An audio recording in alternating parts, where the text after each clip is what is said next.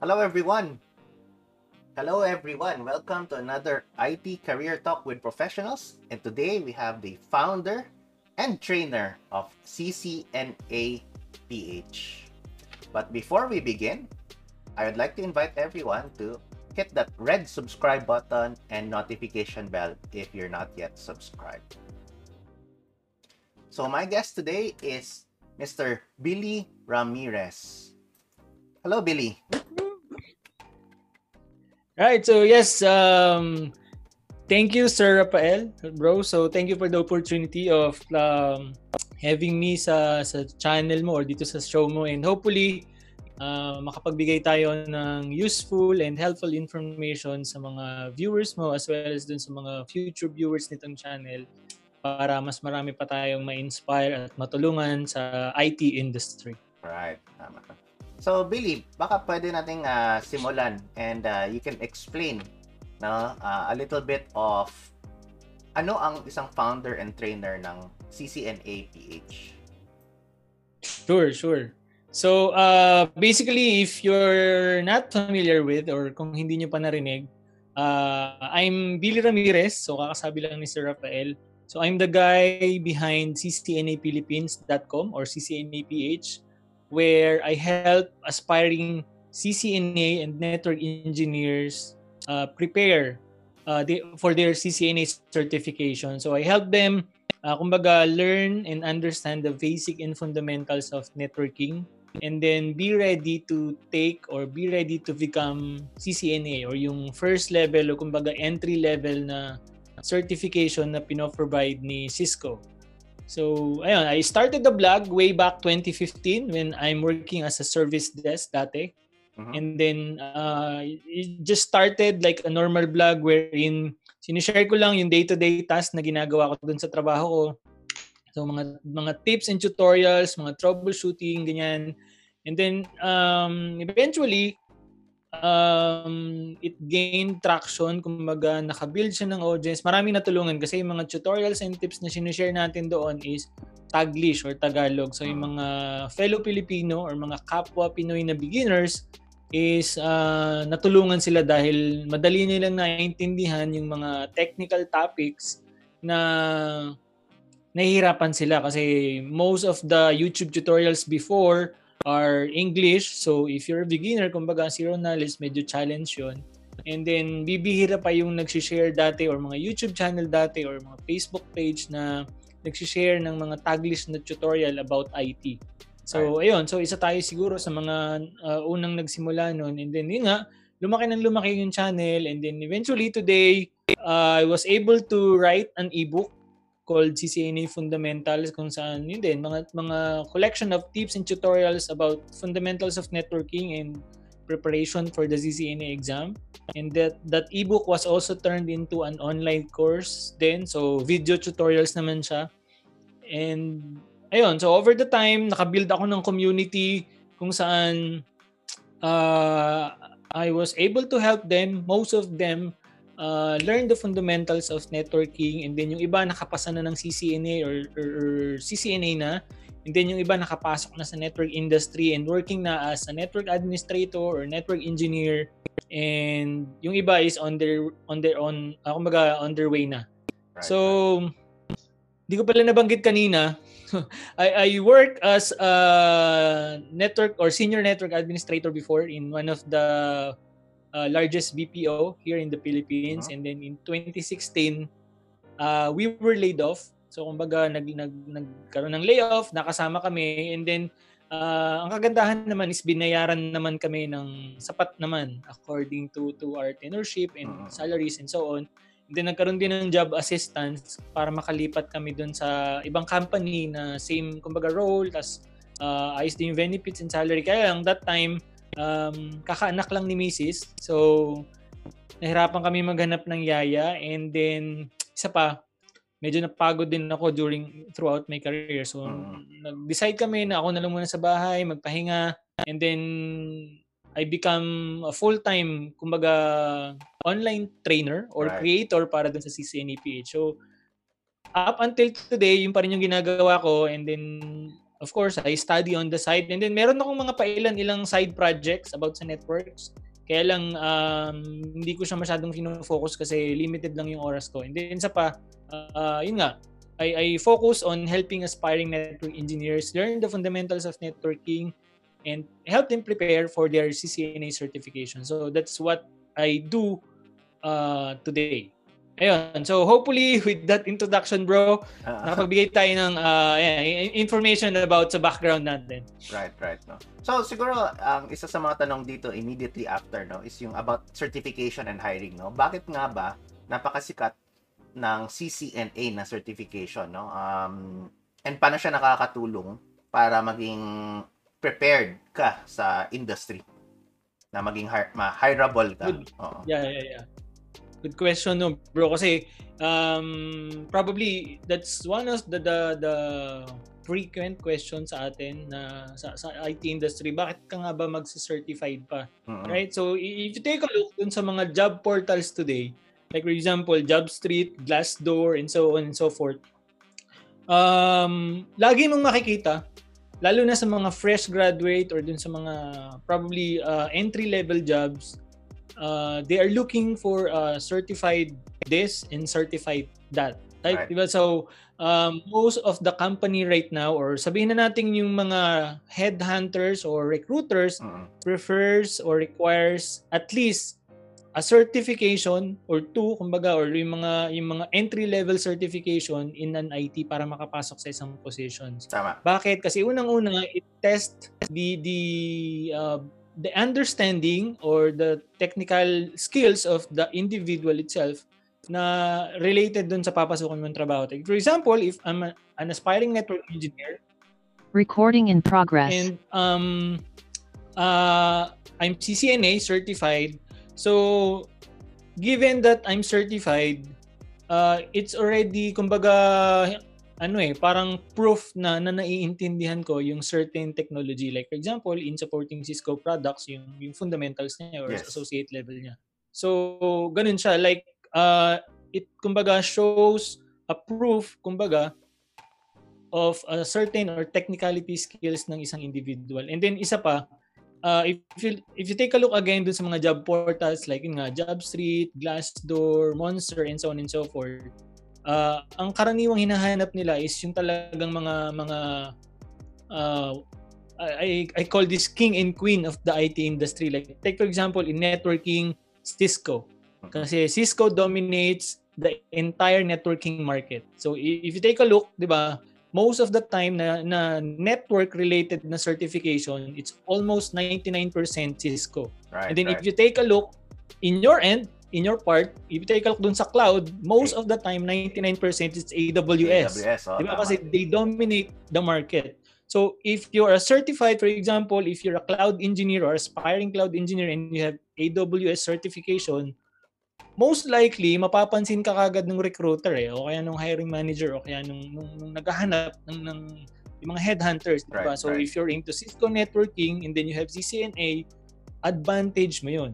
Pero, pero, lagi ko rin sinasabi to bro, no? So, hindi naman ibig sabihin na you're certified, you already kumbaga got the job na kagad, no? You have, you still have to prove your skills and then of course, may mga factors din like uh, attitude mo, di ba? So, hindi hindi porke certified ka o kaya naman technical ka na tao is mataas na yung sahod mo o mabilis kang makakapasok sa company. It's still um, kumbaga different factors to consider pero that's one of the main uh, advantage na pwedeng na na pwedeng mag um, kumbaga na kailangan magkaroon ng isang IT individual para ma- makagrow siya or makapag-level up siya sa kanyang IT career.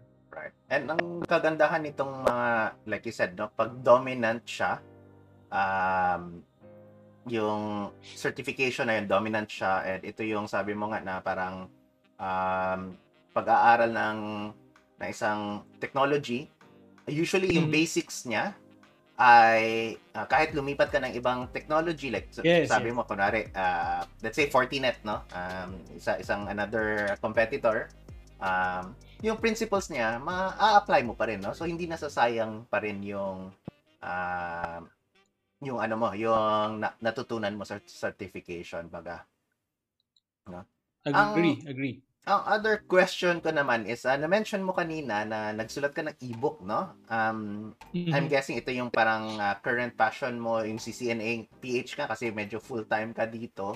Ah, itong ebook mo ba ay Taglish din? Yes, yes, bro. So, uh, ganito kasi 'yon, no. So, nung nung uh, let's let's do a little kumbaga backstory. So, Mhm. nung sinimulan ko yung vlog, uh, ay yun nga katulad ng sinabi ko kanina ay shared um, kumbaga day-to-day task na ginagawa namin dati. Like for example, nag-upgrade kami ng iOS ng ganitong router and switch, Mhm. ni-share ko siya and then Mm. na-encounter namin yung ganitong issue, sinishare ko siya. And then eventually, nung dumami na yung readers niya, ah, ay ano eh, kumbaga, kumbaga nag, naglalagay ako ng survey doon sa blog. Like for example, tinatanong ko sila, "W- would you like to have, sabi ko dati, would you like to have a complete tutorial of all these topics for a price of a pizza and a beer? So parang Mhm. ganun yung type ng survey ko. And then, ang dami nagsabi ng yes. So that's why probably I guess within uh, a week of survey, parang nakakuha ko ng 150 na respondents. Tapos parang more than 120 yung nagsabi ng yes. So doon ko na nalaman na gusto pala nila, willing silang magbayad ng ng kaunti, 'di ba? Para doon sa time na i-invest ko doon sa project.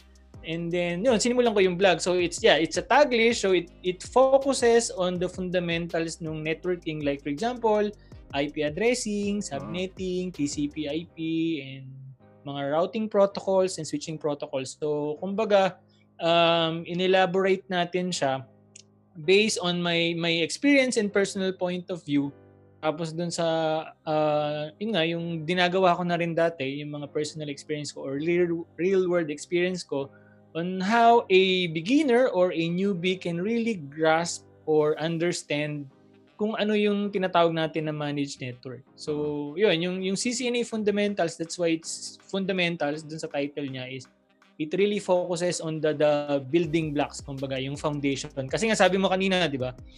If uh, you study one certain technology na dominant, like for example, CCNA, which is Cisco, paglipat mo dun sa iba, like for example, nag-configure ka ng Fortinet, ng HP, ng Dell, yung yung syntax or sabihin na natin yung yung almost command, almost the same lang eh. Paglipat mo, yung concept pareho lang eh. Mm. Ang naiiba lang talaga is yung mga commands, 'di ba? Or yung environment, pero yung konsepto kung paano gumagana yung isang protocol or yung technology, it's the same. Right. So, ayun, yung sinulat natin yon uh, marami tayong natulungan. I guess right now, it's been purchased by almost 2,000 aspiring CCNA from the day it was written. Kasi dati, version 1, Mm. and then version 2, tapos nagkaroon din ako ng, marami rin nag-request ng hard copy, so pinaprint natin, naghanap tayo ng printing supplier, pinaprint natin, and ayun, so, so far, maganda naman yung mga feedback, and I'm happy naman kasi,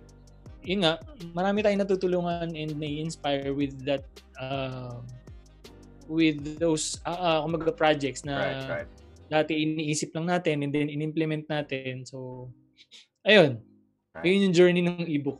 And Taglish nga siya, yung ebook itself. no? Yep, yep. Taglish. Taglish siya, taglish. So, Oo. hindi ka, kumbaga, kung, talagang, ano siya, ah, kumbaga, intended or talagang ginawa ko siya for fellow Pilipino na gusto matuto ng networking and eventually nga maging CCNA. So, Taglish and talagang layman's term eh. Talagang yung pagkaka-Taglish is, alam mo yun, parang nakikipagkwentuhan ka lang sa akin. Alright. Oo. so hindi talaga lang. yung Taglish na su- na super formal. Oo. So parang ganito lang, para ka lang nakikipagkwentuhan over coffee sa isang kaibigan. So kaya rin maraming nakagusto or nag-enjoy dun sa, sa ebook kasi nga it's super casual, Mhm. kumbaga. So hindi mo na hindi mo na iisip na nag-aaral ka or natututo ka kasi nga is just a normal parang a normal conversation between a friend. Right, right, no. And um, now na as you mentioned no na uh, full-time ka dito and basically parang remote working ka no. Um, anong feelings mo sa remote working? And siguro ang isang question dito is since wala ka na sa let's say wala ka na sa BPO, wala ka na doon sa uh, isang physical infrastructure kung na- nasaan yung mga switches and yung mga routers, Ah, paano mo naman kinikip yung self mo updated, especially sa mga device? Parang bumibili ka ba ng device, nag-set up ka ng mini network mo dyan sa sa sa lugar mo, no? Uh, especially again, since uh, remote tayo. Mm-hmm. So, one of the things is, uh, siyempre sabi mo nga, um, since tuloy-tuloy yung pagtuturo natin, we, we need to keep ourselves updated Tama. or kumbaga um, we need to keep up ourselves kumbaga ready. informed dun oh, sa ready. mga oh, new technologies uh-huh. and uh, skills na kailangan matutunan ng mga IT ngayon. So, nag-enroll ako unang-una sa mga online courses din. And then mga books, like for example, yung mga official Cisco books like this.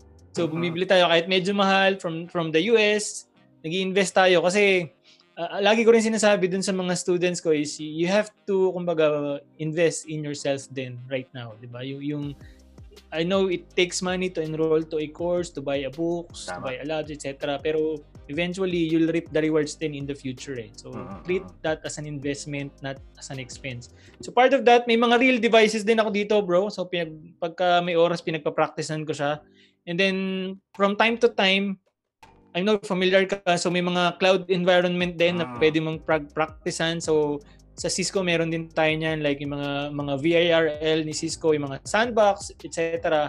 So pagka may time or pag related siya for example dun sa topic na inaaral ko I I, I take time din to kumbaga ina fully equip myself dun sa mga bagay na kailangan kong malaman as a trainer or as an educator para naman mas matulungan natin yung mga newbie and mga beginner. So ayun.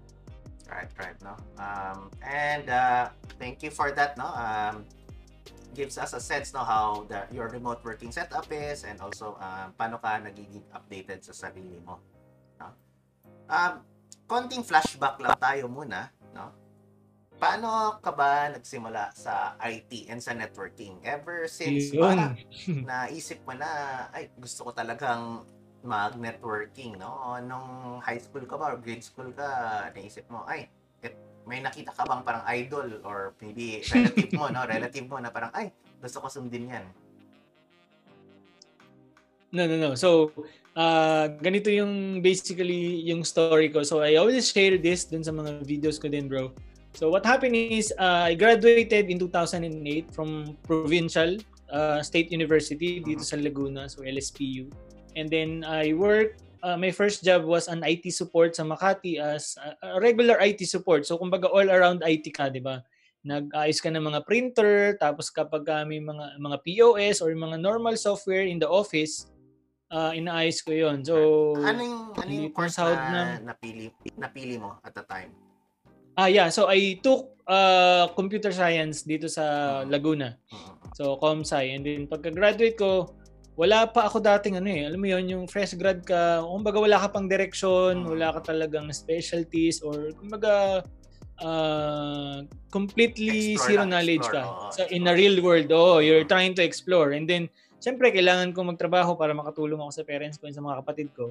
Na na-hire ako or ginrab ko na yung offer as an IT support sa isang maliit na office sa Makati. So, as an IT support, day-to-day task namin doon, yun nga, i-support yung mga day-to-day operations Like for example, yung mga computers and printers na ginagamit ng mga employee, uh, pagbabagal yung internet, o gagapang ka sa ilalim ng desk, ayusin mo yung mga kable. Uh, probably na-experience mo ah, ng ilan sa mga to, bro. So, Yeah, yeah, yeah. So, ayun, yung day to day. Kaya lang, dumating din yung time na parang tinanong ko yung sarili ko na, ito na ba yun?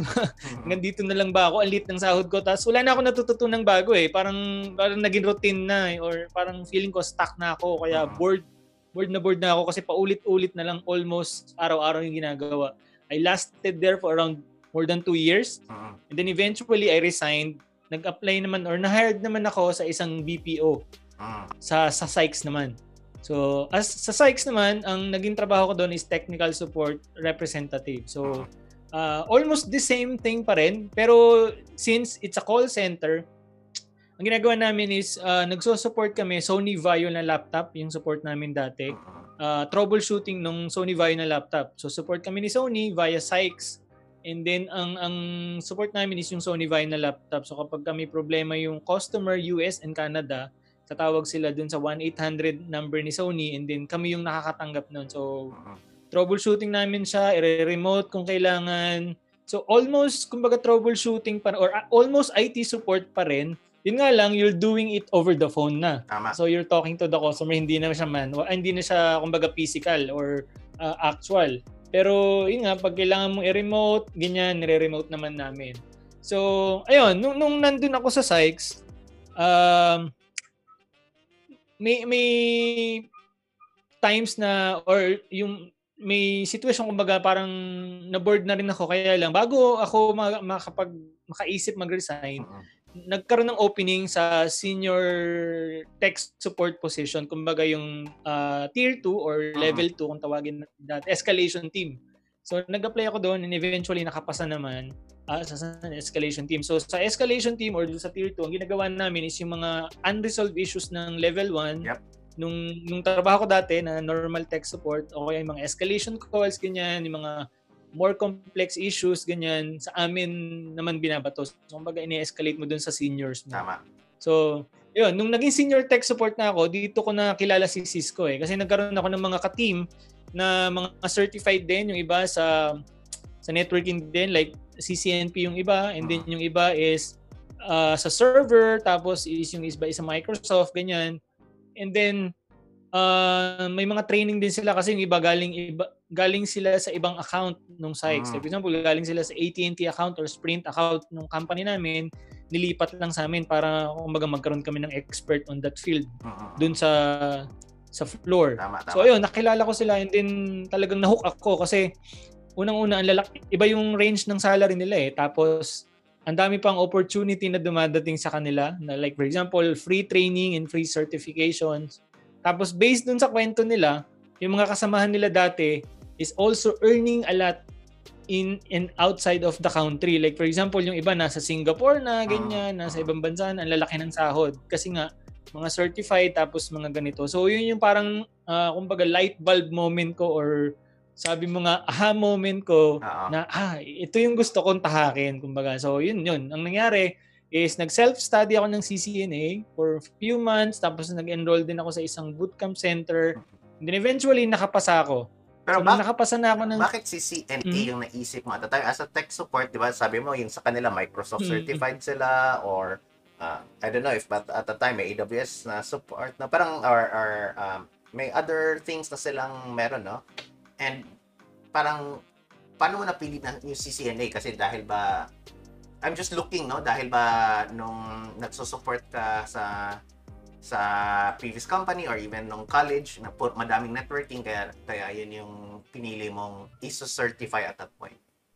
Mm. So, um, honestly bro, ang talagang nakapagpa-hook sa akin or talagang nakapag-influence is yun nga mga naging kasamahan ko on the senior technical support team. Kasi most of them came from the AT&T or Sprint. Mhm. So, I'm not, kung hindi kayo familiar dun sa AT&T dun sa mga viewers mo, AT&T and Sprint are one of the largest ISP sa US. Right. 'di ba? So may account na ganun si Sykes and they provide certifications. So itong mga uh, uh, senior technical support na ito, mga CCNA and CCNP sila karamihan. So mas dominated yung ano eh sa network kumbaga Ah, ng, ng ah, ah. yung network ah, I mean yung senior tech support team namin madaming mas network. dominated ng network individuals or network professionals. So kaya yun yung talaga nakapag-influence sa akin. And then parang sila rin yung mga naka-close ko on the on the floor or dun sa group kaya talagang yun yung nakapagpa-hook sa akin na uh, I'll go with CCNA tapos yung mga kwento pa nila ay yung kasama ko dati nasa Singapore na ganito network engineer na ganyan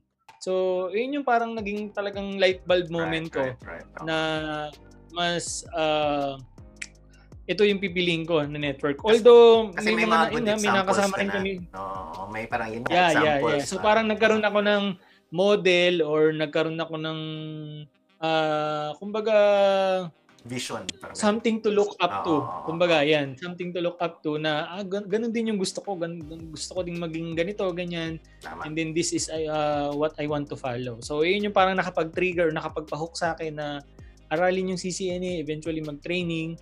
And then eventually nung nakapasa, since nandun ako sa call center, I decided to resign kasi yung ginagawa namin dati is not related to Ah, tama. CCNA. Oo, So, tama. and then, sabi ko nga, gusto kong makakuha ng experience, kaya rin ako nag-resign sa pag gusto ko rin tumaas yung sahod ko para magamit ko yung certification na Mm-mm. nakuha ko. So, nag-resign ako And then na-hire ako as service desk or NOC sa Teletech naman. Ito, Mhm, ito yung pinakalas. Sa Teletech, doon ako nagsimula ng networking career journey ko kumbaga kasi nagamit ko yung CCNA as a service desk. So as a service desk or no, kami yung in charge sa monitoring ng buong infrastructure. Like meron nandun kami sa command center, Yep. siguro familiar ka bro, 'di ba? So nakikita mo lahat ng um, assets ng company like servers, network devices, and so on and so forth. And then kapag kami outages or mga mga incidents kayo yung nag-handle and then dino-document nyo yung issues kung paano nare-resolve. So ganun yung ah, naging takbo ng flow ng career ko. I guess after two years, nagkaroon ng opening dun sa network team within the same Ah. company sa Teletech. And then since kakilala ko na sila kasi nga kami-kami yung magkakasama lagi sa incident conference, sa mga bridges, ganyan. Hindi naman ako nahirapan na makalipat from service desk to network team kasi nga familiar naman na sila sa akin tapos maganda naman kahit paano yung track record ko. And then isa pa, meron na akong CCNA certification. So nakatulong yun para makalipat ako sa network team. Kasi yung network team, they only hired uh, network individuals or professionals na merong at least CCNA certification that time. So, kaya din lagi kong sinasabi, importante yung certification. Kasi yun nga, it tests the, the individual skills na rin kahit papano. So, yun, yung after that, so nasa network team na ako, uh, network associate nung una, and then naging network administrator over the years hanggang sa naging senior network administrator. And yun na, so na-enjoy ko or kumbaga na-explore ko yung networking tapos nagamit ko yung mga natutunan ko sa pagmamanage ng mga network devices, ng mga routers and switches ng Cisco and so on and other devices kumbaga kahit pa paano nagkaroon din tayo ng konting experience sa cloud like for example sa Meraki, I'm not sure kung familiar ka. So, ayun.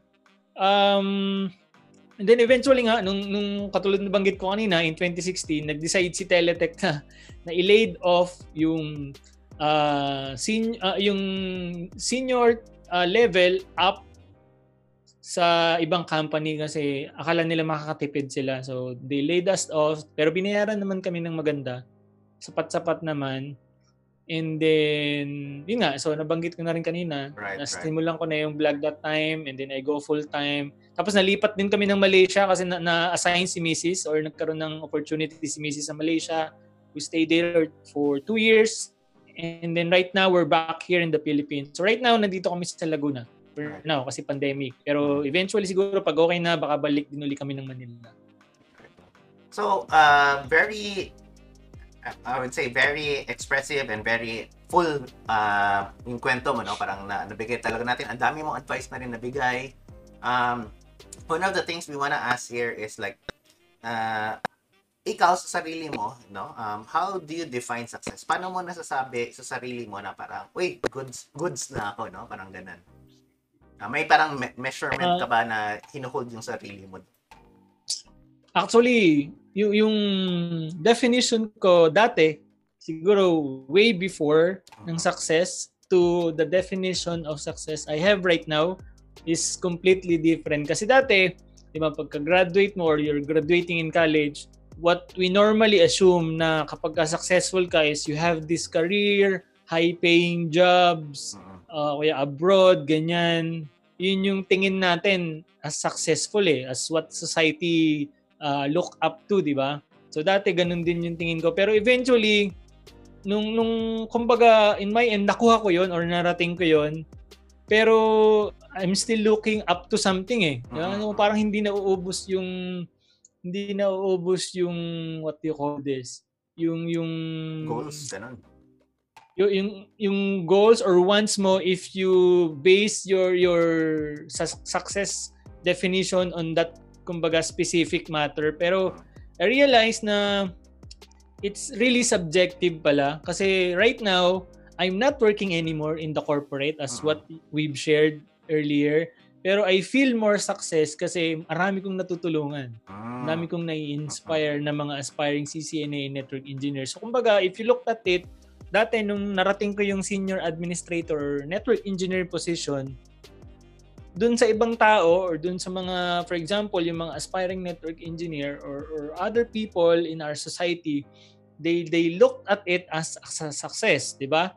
Pero siyempre, of course, success din talaga yun. Kaya lang, in, in the deeper level, kumbaga, what I realize is that mas fulfilling pala yung nakakatulong ka at nakaka-inspire ka or nakambaga nakaka nakakapag-change ka ng buhay ng ibang tao. So, right now, my definition of success is the the, the lighter part na. Yung um, I've helped a lot of people, I inspired a lot of people, and um, yun, I help changing lives in my own little way. So, for me, yun na yung definition ko ng success. Kasi I'm already out of the corporate. Probably, right, right. Uh, if I'm still working, right, I'm, I'm still working, my, my definition of success is uh, different. Diba? So, babalik ako dun sa position ko na narating ko to, nagsimula ako sa baba, nandito na ako ngayon sa taas, so I'm successful. So, it's really subjective when you when you depending on how you looked at it or probably depending on the person pero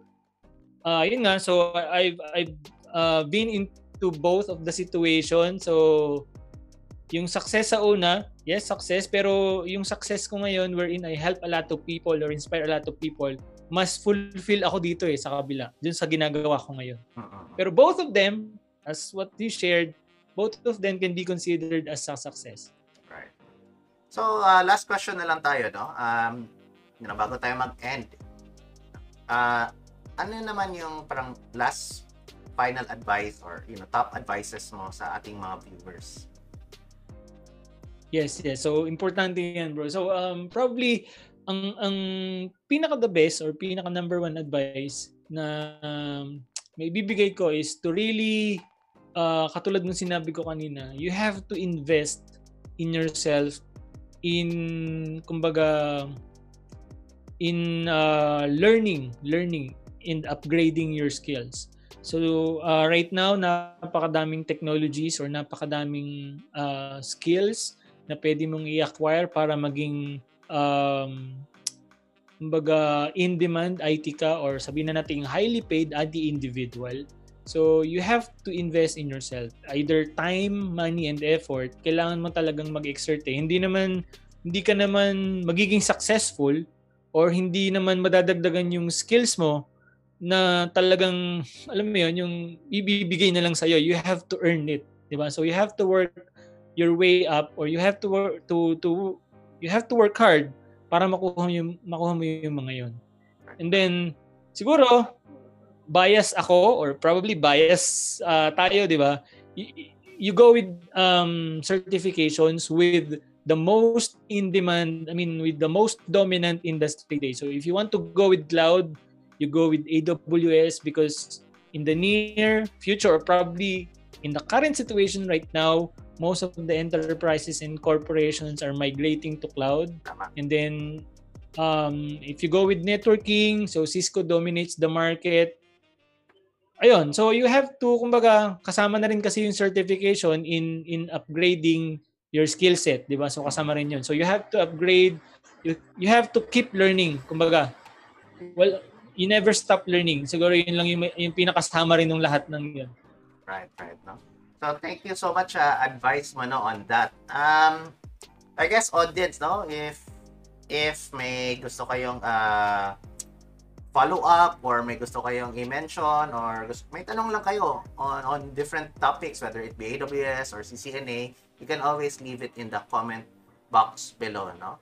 Um, Billy, ano yung uh, may last shout out ka ba or uh, you know, last Yeah, so uh, again bro, maraming salamat sa opportunity for having me here on your channel on on the interview. It's a, it's a pleasure. Hopefully uh, nakatulong or naka-inspire, nakapagbigay tayo ng mga useful tips sa mga viewers mo. Oo naman. And gusto ko lang i-shout out yung community ko, so yung mga students and member ng CCNA Philippines. Maraming salamat sa suporta nyo as well as yung mga uh, followers natin or yung mga nag-purchase din ng ebook as well as ng libro. Thank you sa inyong lahat. So if you want to know more about the ebook or the book or the course, you can follow us on ccnaphilippines.com or follow us on Facebook, CCNAPH and um, makikita nyo yung mga updated information doon. And then siguro nakalimutan ko kanina bro, dun sa tanong mo rin na, na what's the number one advice? Um, ngayon, napakadaming technologies na pwede mong Right. pagpilian. As a beginner, for example, your zero knowledge ka, ganyan ka, ah, I mean, sisimula ka pa lang or career shifter, ang isa pa siguro na nakalimutan ko kanina is you have to uh, narrow down your focus first. At least ba- habang nagsisimula ka. So, pili ka lang muna kung alin talaga yung pinaka-passionate ka or kung baga alin yung nag enjoy ka and aralin mo talaga yung pinaka-foundation nun. Yung, fun- yung focus on the concepts and fundamentals. Maging excellent bago ka mag-grow. Oo. Yes, yes, bro. So, uh, kasi all all the technicals, all the the uh, advanced configurations, all the advanced technologies all relying to the concepts and fundamentals. Kumbaga yung yung yung pinaka foundation. Like for example, uh, in the network, ano yung mga IP addresses, mga routing protocols and switches. In the cloud, so ano yung ano yung cloud computing mismo, yung konsepto. So you focus there And then once you build your foundation, that's the way na you level up. So again, you invest on yourself, time, effort, and money. And then siguro, huwag kang magmadali kasi uh, wala namang competition na nangyayari. Ang kakompetition mo is sarili mo lang. Huwag mo i-compare yung sarili mo sa iba kasi they might be there way ahead than you. So, di ba, compare yourself to the old version of yourself, wag dun sa iba. Yun lang. So, again, Bro, thank you. Maraming salamat. And if you have uh, questions about CCNA or other uh, things about networking na sa tingin nyo matutulungan ko kayo, hit me up or send an email to me, PM ako, o nyo ako, or follow nyo lang ako. And I'll do my best to respond to you as soon as I can. Right, right. No. Um, magkano ulit yung, ah, papakita mo nga yung book ulit ng CCNA niyo, hard Yeah, copy. bro. Oo. So, ito, pina-hardbound natin eh. So, right now kasi naubos na yung first batch. ah, We're uh, still printing the second batch. So, ayan. So, professionally printed siya na hardbound. Tapos, color din yung mga content niya. So, it's around um, almost 500 pages and all uh, related to fundamentals of networking and will help you prepare for the current CCNA exam right now. So, yung 200-301 ng CCNA. right, right. So, ayun. Pero, yun nga, sold out na yung first batch. We're waiting for the next batch. Siguro, i-announce ko na lang sa page or sa email kapag ka ready na ulit. right, right. May idea ka ba how much para lang alam ng viewers natin? No? So, right now, uh, yung first batch kasi, bro, we sell that sa members lang muna kasi we, we do the test, kumbaga, para rin makita natin kung ano yung mga pwedeng baguhin or reactions nila with the book. And so far, uh, all good naman yung reactions nila. So, worth it naman yung quality as well as satisfy naman sila dun sa nakuha nila. So, we sell this for 1299 included na yung shipping. Kasi yung ebook or yung yung soft copy version is 695. So ito hard copy 1299 and then yun nga so yung feedback naman ng mga first batch natin is uh, all good naman. So I think um if we release din in- this in public siguro madagdagan man konti lang or probably we might add the shipping kasi Right, medyo uh, mahal din yung shipping depending dun sa location eh. So ayun. Oh, tama. So guys, um, I think na nakwento ko rin to kay Billy before no as um, dito sa aking channel na Young CTO, minsan namimigay din ako ng free stuff. So, if uh, gusto niyo yung copy ng book ni Billy or gusto niyo ng ebook, um, you know, magpaparaffle ako din. Uh, sulat niyo na sa comment kung ang gusto niyo ba ay uh, hard copy or yung soft copy ebook, no? And then, uh, siguro within, uh, after 30 days ng publishing nito or um, yung subscriber of the month na ginagawa ko, um, ako yung magsusponsor. Yung Young CTO magsusponsor ng copy ng CCNA Fundamental nyo, no? So, Yun. Thank you, bro. Oo, oo. So, again, uh, mag-comment lang kayo sa baba uh, kung ano yung, um, you know, ano yung preferred nyo. And of course, to make sure na uh, member kayo ng CCNA PH and also subscriber kayo as well ng Young CTO. Na? Right. So, thank you again uh, so much, uh, Billy. And uh, sa ating audience, uh, I hope you joined that giveaway. No? Okay. That's it. Thank you Right. and goodbye. Thank you din, bro. And of course, if you like our content, hit that like button, subscribe button, and notification bell.